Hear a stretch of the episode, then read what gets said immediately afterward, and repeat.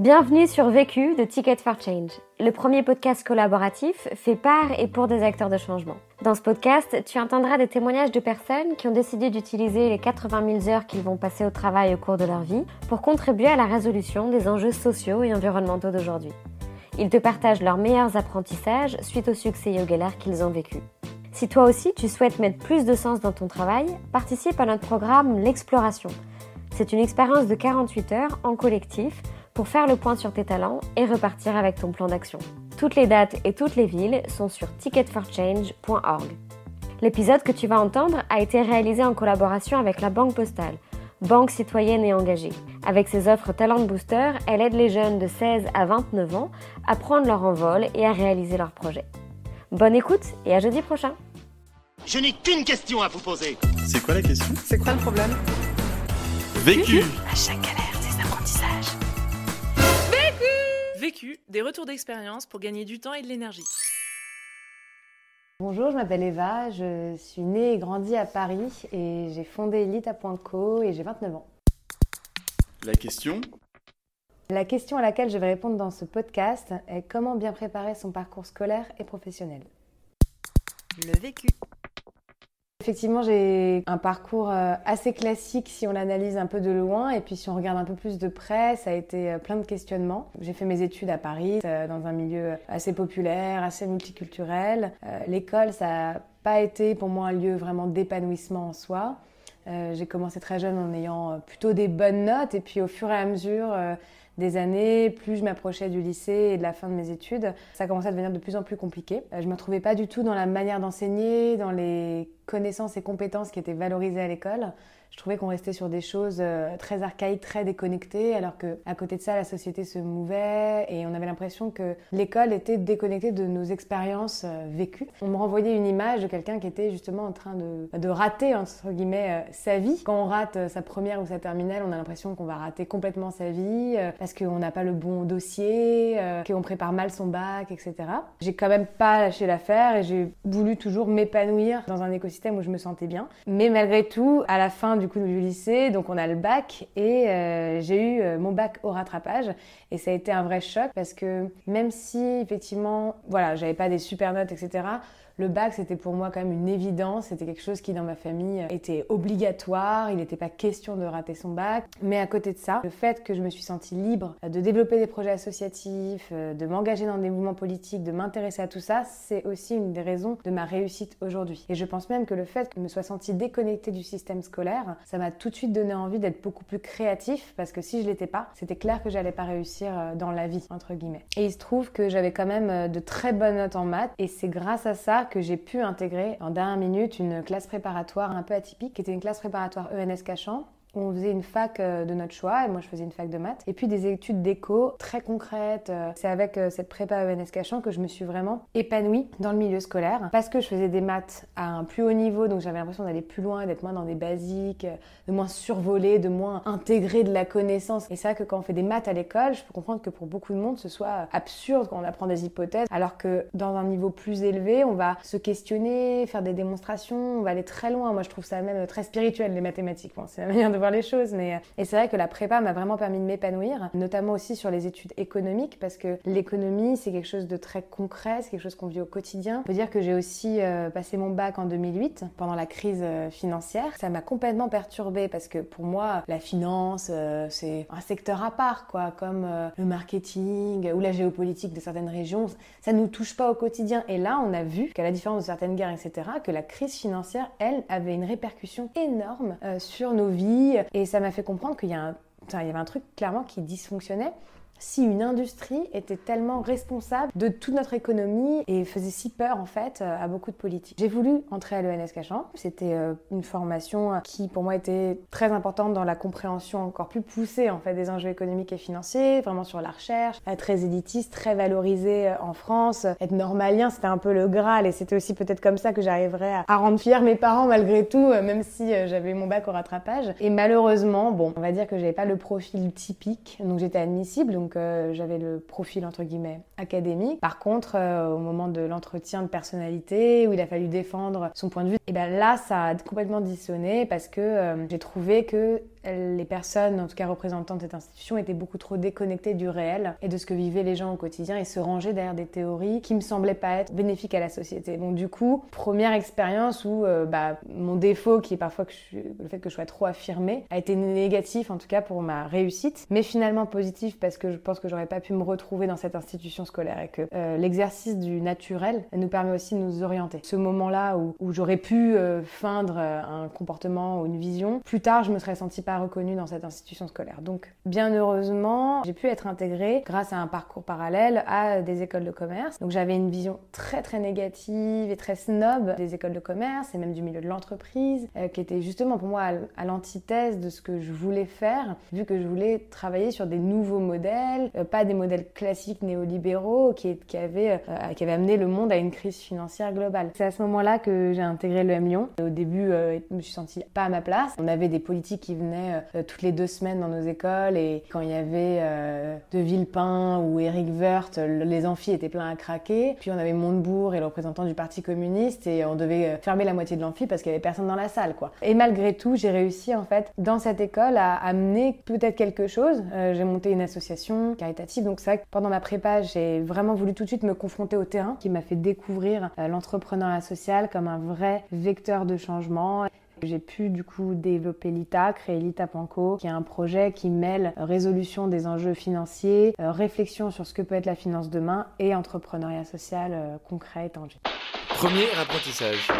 Donc mon premier apprentissage euh, est qu'il ne faut pas hésiter à se remettre continuellement en question pour avancer. C'est vrai que le doute, c'est quelque chose qui n'est pas forcément très valorisé dans notre société. On nous apprend à ingurgiter de la connaissance, à la recracher, à apprendre des, méthodos euh, euh, de développement, à être très sûr et affirmé. Et pour moi, le doute, justement, et le, questionnement, c'est un moyen unique de développer une bonne action, notamment entrepreneuriale ou même politique. Donc c'est vrai que moi, le doute, euh, j'ai pu le cultiver euh, notamment bah, très jeune euh, dans les études talmudiques, puis d'origine juive, et j'ai fait quelques années d'études des textes. On, remet en question notre rapport aux choses, notre rapport au monde, notre rapport à l'environnement, la raison pour laquelle on est sur Terre, comment est-ce qu'on arrive au bonheur, comment est-ce qu'on arrive à une société harmonieuse. Sauf que dans le cadre de mes études religieuse. C'était très limité à une communauté. On travaillait sur des textes euh, quand même très ancestraux et pas très adaptés à des problématiques plus humanistes aujourd'hui, euh, de vivre ensemble, global, au niveau de la société et avec l'environnement notamment. Et c'est pour ça que j'en suis partie assez tôt, en fait, finalement. Vers 13-14 euh, ans, j'ai voulu complètement arrêter ces études religieuses et je me suis complètement désolidarisée même de ma communauté. Et derrière, en fait, j'ai, en reprenant la philosophie, que j'ai repris en études pendant, pendant mon parcours entrepreneurial, ça m'a vraiment aidé à replacer en fait cette philosophie et ce questionnement au sein de mon projet de vie. Et c'est vrai qu'en philo, euh, on apprend plein de choses et on apprend surtout deux choses. On apprend une méthodologie de réflexion et on apprend des, théories euh, philosophiques euh, qu'on peut affectionner ou pas, mais qui sont pas dogmatiques vu qu'on en apprend plein, plein en même temps. Donc ça nous permet de vraiment questionner, de passer d'une théorie à l'autre. et en termes de méthodologie, la méthodologie du doute, toute cette dialectique qui a été développée en philosophie, c'est quelque chose qu'il faut vraiment intégrer dans son quotidien, de systématiquement voir l'opposé systématiquement euh, remettre en question nos idéologies profondes et pas juste notre manière de faire. Au sein des, théories philosophiques, euh, celle qui m'a beaucoup inspirée, euh, c'était celle de Lévinas, qui est un philosophe en fait qui reprend des concepts justement de mon éducation religieuse, mais au lieu de les imposer uniquement sur une communauté et les limiter en fait d'une certaine manière, les ouvre à l'ensemble de l'humanité. Une des théories euh, importantes qui est assez connue dans la religion juive et puis, euh, puis plus largement, c'est la responsabilité pour autrui. Le fait que nos actions ont un impact sur les autres et que du coup on est responsable des actions des autres. Et si on impose cette euh, théorie en fait plus à un peuple, mais à l'ensemble de la société, et eh ben on tend vers une certaine harmonie. Et autre chose chez Lévinas qui est, euh, qui fondamentale dans, sa théorie de la responsabilité pour autrui, c'est le visage. C'est le fait qu'en fait, si on, ne peut pas voir le visage, donc voir le visage, c'est voir la vulnérabilité et la misère de quelqu'un, on n'est pas en capacité de se responsabiliser. Alors que dès qu'on la voit, notre responsabilité est illimitée. Et c'est vrai que le fait de mettre un visage en fait dans l'économie ou dans la politique, ça résout beaucoup d'enjeux. Et aujourd'hui, on a voulu enlever ce visage à la société. C'est qu'on nous a mis euh, des algorithmes, des machines économiques, des entreprises, des industries, des chaînes de valeur, des écrans entre nous et cette vulnérabilité de l'autre. Un projet d'économie durable humaine, c'est un projet qui remet un visage justement sur l'économie. Et c'est vraiment ce qu'on a voulu faire avec, euh, avec l'ITA, c'est se dire on est dans un secteur financier opaque, intermédiaire, avec une tonne d'algorithmes, où les gens sont que des lignes de code, où les entreprises sont des numéros de sirettes, et on va nous remettre un visage sur ces entreprises et sur cette économie-là, en connectant du coup les investisseurs, les particuliers avec ces entreprises humaines. Et on se rend compte que quand on recrée cette connexion, et eh ben d'un coup, l'investisseur, la personne se responsabilise dans son utilisation, notamment dans notre cas de l'argent. On peut penser à ça aussi dans la consommation, mais nous dans le cadre de l'argent. Je conseille dans tous les cas la philosophie à tout le monde, que ce soit ces philosophies euh, lévinassiennes ou d'autres, ou, plus stoïciennes, euh, plus portées euh, sur l'écologie, parce qu'on a pensé l'écologie bien avant de l'institutionnaliser, pour pouvoir vraiment remettre systématiquement en question le système qui parfois est tellement lourd qu'on se rend même plus compte qu'on agit inconsciemment avec ce système. Ça m'a permis de vraiment construire mon parcours et la philosophie a vraiment accompagné mon parcours depuis les débuts. Deuxième apprentissage. Alors mon deuxième apprentissage euh, est le fait que découvrir des choses différentes est essentiel pour développer son adaptabilité. Donc effectivement, moi j'ai eu la chance de pouvoir découvrir plein de concepts, euh, plein de pays euh, différents. J'ai commencé au Togo effectivement en prépa, où j'ai monté un projet de solidarité, où à la base c'était une expérience humanitaire assez basique, hein. on donne des cours de maths, de français, etc. Et puis j'ai voulu transformer cette expérience humanitaire à quelque chose de plus concret pour rendre vraiment euh, ce qu'elle m'avait apporté. Et donc euh, avec mon associé actuel, on a monté une ONG et on a pu euh, développer un vrai projet de construction de salles de classe, d'écoles, de mise en place d'un programme éducatif pour amener les professeurs de la ville dans les villages, etc. On a pu aussi euh, embarquer les écoles de commerce dans lesquelles on était, des écoles d'ingénieurs autour de ce projet euh, et autour de, développement de ces écoles. C'est intéressant de changer de posture dans un pays où effectivement, bah, en tout cas dans le niveau des villages, euh, bah, dépenser quelques euros pour acheter un traitement contre le palu, bah, c'est impossible. Et du coup, ça m'a fait prendre conscience de cette accessibilité, de l'importance de notre système de santé et d'éducation, d'éducation en France et qu'il faut maintenir et toujours travailler pour le maintenir. Et surtout, ça m'a permis aussi de voir à quel point en fait le multiculturalisme est pas un frein. Euh, ensuite, j'ai voulu partir en Inde. Bon, j'ai arrivé dans un hôpital à la base dans le nord de l'Inde, dans une région extrêmement obscurantiste, où euh, en fait, pour la première fois de ma vie, ma condition de femme était un problème, chose que je réalisais pas avant. Moi, euh, j'ai toujours été entourée d'hommes, ça a jamais été un, sujet d'émancipation. Et là, d'un coup, on me fermait la porte au nez, on me traitait de prostituée, euh, on m'empêchait de travailler. Euh, enfin, je m'enfermais dans ma chambre parce que je pouvais plus sortir après 19h. Donc, c'était c'était assez dur comme expérience. À ce moment-là, je me suis dit, je ne peux pas rester dans cette situation-là. J'ai pris un avion, je suis partie dans le sud de l'Inde, dans la Silicon Valley indienne qui s'appelle Bangalore, où là, j'ai découvert l'entrepreneuriat social à travers un Ashoka Fellow euh, pour lequel j'ai travaillé dans la Tech for Good. Donc c'était une plateforme de microfinance en ligne. C'est vrai qu'à travers cette expérience, euh, j'ai vraiment découvert cette nouvelle forme d'entrepreneuriat. J'ai découvert le fait que bah, cet Ashoka Fellow qui développait une entreprise, qui devait équilibrer ses comptes, etc. C'était pas que un entrepreneur, c'était aussi un leader politique. Quand même, en rentrant en France, j'ai voulu travailler dans une grande organisation parce que malgré tout, dans l'ONG, l'entreprise sociale indienne, à coup de petits microcrédits, on levait pas mal d'encours, mais on était assez limité, on pouvait pas complètement transformer le secteur financier, qui était quand même mon objectif de base. Donc je me suis dit, est-ce que c'est dans la grande institution qu'on peut le faire? Et en y, en y débarquant, j'ai découvert que cette banque, en l'occurrence dans laquelle j'ai travaillé, était euh, pleine de personnes extrêmement engagées qui voulaient faire changer le système. En fait, on travaillait sur le fait de désinvestir des secteurs un peu trop controversés, etc. Et comme l'armement, l'huile de palme, le nucléaire, donc dans lequel la banque a un rôle fondamental. Et malgré le fait que des personnes étaient si engagées, que l'institution bougeait, là on était dominé par un système et une infrastructure qui, euh, qui était vraiment frustrante. Pour moi, qu'à l'époque, j'avais pas l'énergie que de me confronter à ça, surtout que le milieu de la grande entreprise n'est pas un milieu dans lequel on peut euh, s'émanciper euh, en tant que femme et en tant que femme jeune. Et donc j'avais besoin de trouver un vecteur d'émancipation plus rapide euh, qui me permettait d'aller plus vite dans mon projet social. Et c'est pour ça que je suis revenue en fait à, ce que j'avais vu en Inde et plutôt à l'entrepreneuriat social et à ce leadership euh, politique euh, qui a un impact fort au sein de notre entreprise et plus, plus large pour développer mon projet entrepreneurial. Troisième apprentissage. À mon troisième apprentissage, euh, qu'il faut toujours s'offrir la capacité de rebondir. Donc effectivement, c'est vrai qu'à plusieurs moments de mon parcours, j'aurais pu procrastiner, notamment au lycée où je me sentais pas du tout à ma place, plutôt que juste de me limiter euh, à sortir, etc.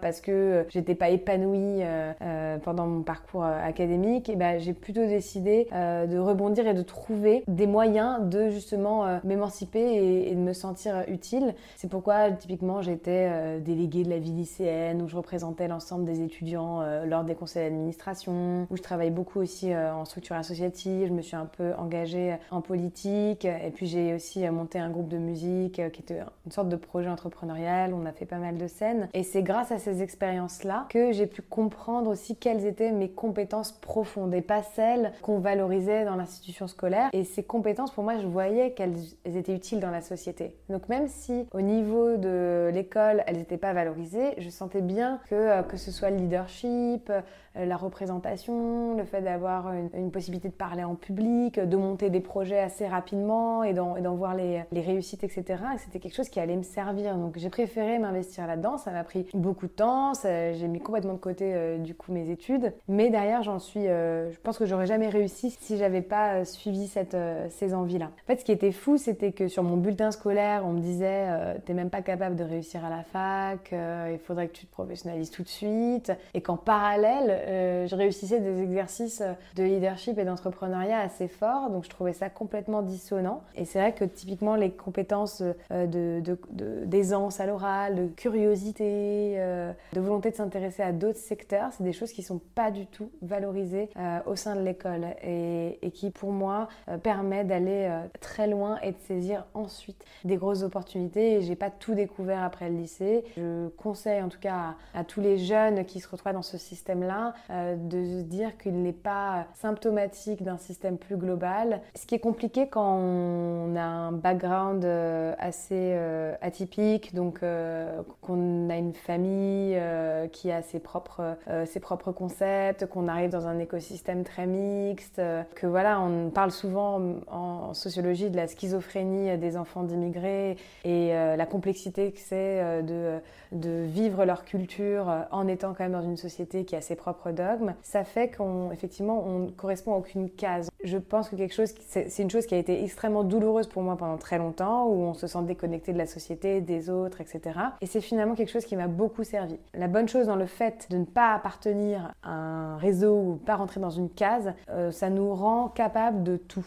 Et, le fait que j'ai fini en finance en tant que femme de moins de 30 ans, dans des postes qui n'étaient pas du tout adaptés à ma condition sociale, entre guillemets, ça aurait jamais été possible si je répondais d'un dogme. Euh, donc je, suis assez finalement euh, satisfaite de ça et j'appelle entre guillemets à toutes les personnes qui se sentent parfois un peu déconnectées de la société en tant que telle, de réfléchir à comment est-ce que leur diversité et leur manière de repenser un système peut, plutôt que de les, les mettre de côté, les aider à prendre la place dans un milieu dans lequel on les aurait jamais attendus. Et c'est vrai que ça, même pour moi, ensuite, ça a été une vraie opportunité. Quatrième apprentissage.